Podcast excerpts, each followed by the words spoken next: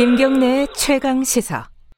예, 미국 대선 결과에 따라서 뭐 세계의 뭐 외교 정책이라든가 경제 상황이라든가 다 영향을 받겠지만은 또 가장 큰 영향을 받을 것 중에 하나가 기후 정책입니다. 이 기후 위기 관련해 갖고 지금 트럼프 대통령 정책은 굉장히 많은 비판을 받고 있어 왔잖아요. 그게 좀 만약에 바이든이 된다면 그게 변화가 될 수도 있을 것 같고 오늘 또 하필이면은 미국이 어, 파리 기후 변화 협약 탈퇴를 공식 어, 통보한 날이라고 합니다. 11월 4일. 미국 어, 지금 국제사회에서 미국의 역할 뭐 대선과 관련해 가지고 이 기후 위기는 어떻게 지금 어, 정책이 진행될 것인지 환경운동연합 에너지기후국 이지영 국장님 잠깐 연결해 보겠습니다. 국장님 안녕하세요. 네 안녕하세요. 예.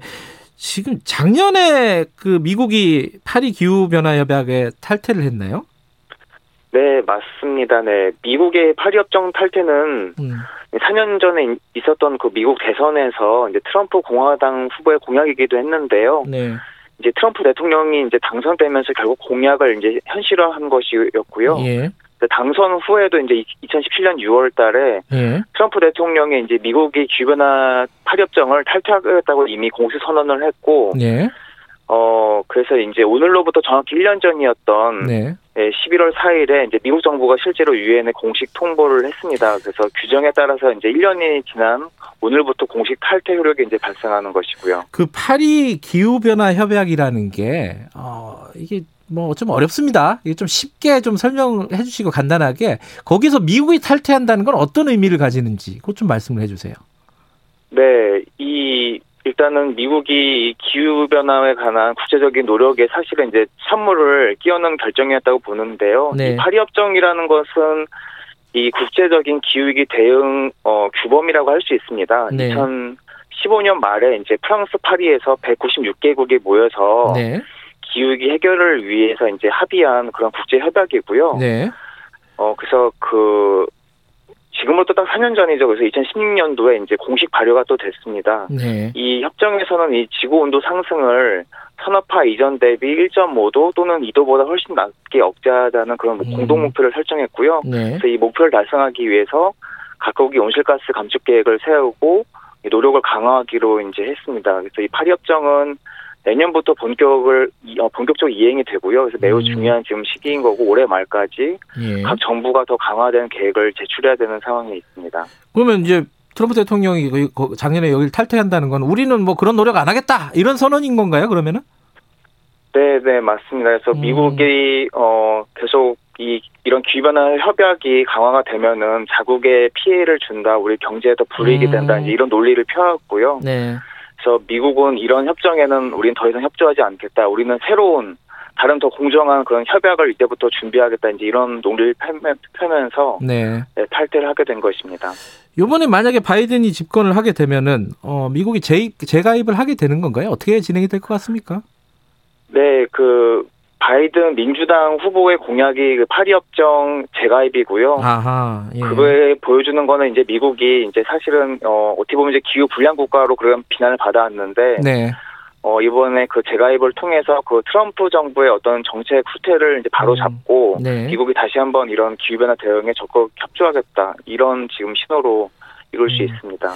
지금 아까 잠깐 설명해 주셨는데 그 산업화 이전과 비교해서 1.5도 정도로 유지를 하겠다. 이게 뭐 파리 협정이라고 말씀하셨잖아요. 네네. 1.5도라는 거는 어떻게 보면 되게 작은 숫자인 것 같은데 기후 변화가 평균적으로 한 1도, 1.5도 올라가면 어떤 일이 벌어지는 거예요? 네, 그 이산화탄소 배출이 이제 급격히 늘어나면서 네. 150년 전에 비해서 현재 지구 평균 온도가 이제 이미 1도 상승한 건데요. 1도. 예. 네, 네. 근데 이거는 사실 지구 평균을 말씀드린 건데 예. 네, 국가별로 지역별로 인데 어, 온난화 속도는 다르고요. 네. 한국과 같은 경우에 온난화 속도는 훨씬 더 빠릅니다. 그래서 음. 같은 기간에 한반도의 온난화 속도는 두 배 수준인 한 1.8도 정도 이제 올랐고요. 네. 근데 이제 이게 뭐 0.1도, 1도 하면 이제 얼마 안 돼 보이지만 이제 네. 최근에 우리가 겪었던 뭐 폭우, 장마, 태풍, 그다음에 이제 전 세계적으로 벌어지고 있는 산불 이런 기후 재난은 이제 단 이제 1도가 올랐기 때문에 음. 벌어지는 건데 과학계에서는 이제 이 평균 온도가 1.5도 이상을 넘어가면은 네. 이제 극단적인 기후 현상 재난이 이제 더욱 걷잡을 수 없는 사태로 치닫는다 이렇게 경고하고 음. 있습니다. 지금보다도 더요. 지금도 사실 여름에 그 폭염 그리고 뭐 폭우, 태풍 뭐 계속 그런 어떤 기후 변화를 저희들이 몸으로 느끼고 있잖아요. 근데 그거보다 네. 더 심각해진다는 말이에요. 네, 훨씬 더 음. 심각해지고 음. 이제 어떤 생물의 멸종이라든지 네. 이런 것들이 사실 이제 지금 지구가 간신히 버티고 있는데 그 1.5도를 넘어서게 되면은 어떻게 보면 이제 회복 불가능한 음. 어 그런 지금 기후의 전반적인 붕괴로 이어, 이어 질 수 있다라는 심각한 경고를 하고 있는 겁니다. 근데 미국도 미국인데 우리나라도 좀 문제라면서요. 얼마 전에 어 2050년 탄소 제로를 대통령이 선언을 하긴 했지만은 우리는 뭐 이렇게 현실적으로 이런 어 기후 변화에 대한 어떤 여러 가지 적극적인 정책을 안 하고 있다고 하는데 어느 정도예요? 평가를 한다면은? 네, 지금 이런 파리협정에 따라서 이제 각국이 좀 더 그 진전된 기후 변화 대응 목표들을 이제 발표하는 어 중이고 예.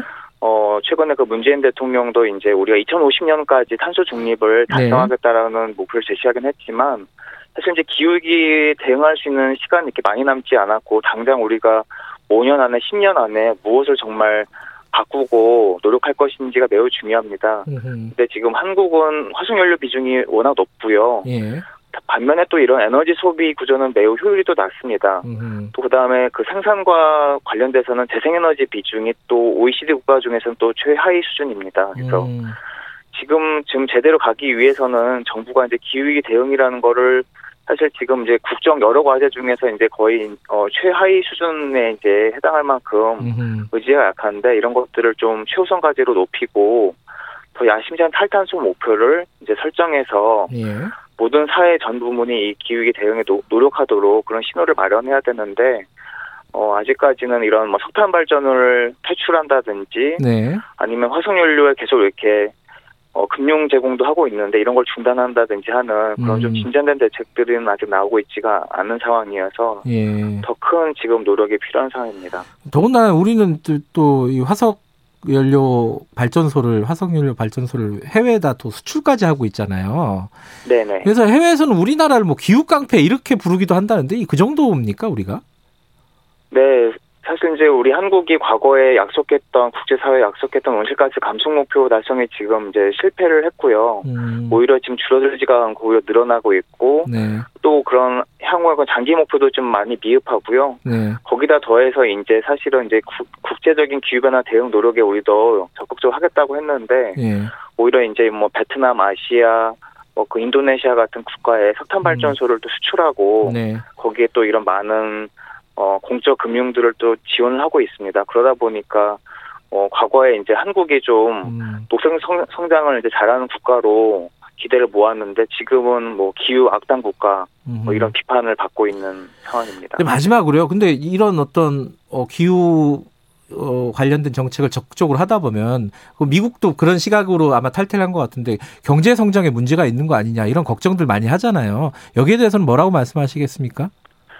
네, 뭐 방금 앞서도 얘기한 것처럼 트럼프 이제 대통령에 놀리기도 했는데요. 근데 예. 지금 이런 기후 변화 대응 노력들은 점점 더 강화가 되고 있지 이게 음. 더 줄어들고 있지는 않습니다. 그래서 음.